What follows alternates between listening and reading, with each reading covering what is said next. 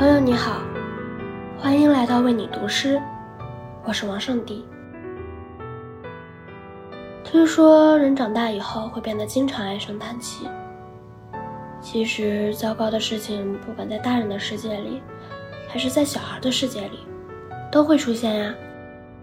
换个角度去看待那些烦心的事儿吧，说不定你会得到不一样的体验和收获。今晚和你分享一首英国诗人罗伯特·史蒂文森的作品《床上的大陆》。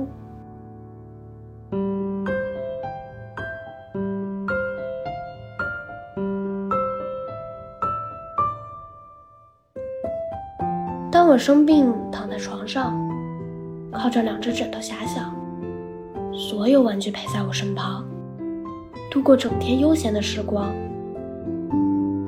一个钟头又一个钟头，我看着锡兵列队行走，配着各色简章和纽扣，各自穿过床单的山沟。有时我的舰队航行在海上，对抗着棉被掀起的巨浪；有时我让树木到处生长，再盖起座座漂亮的楼房。我是一个了不起的巨人。坐在枕头山岗的最高处，静静俯视我的平原和峡谷，还有整个床上的大陆。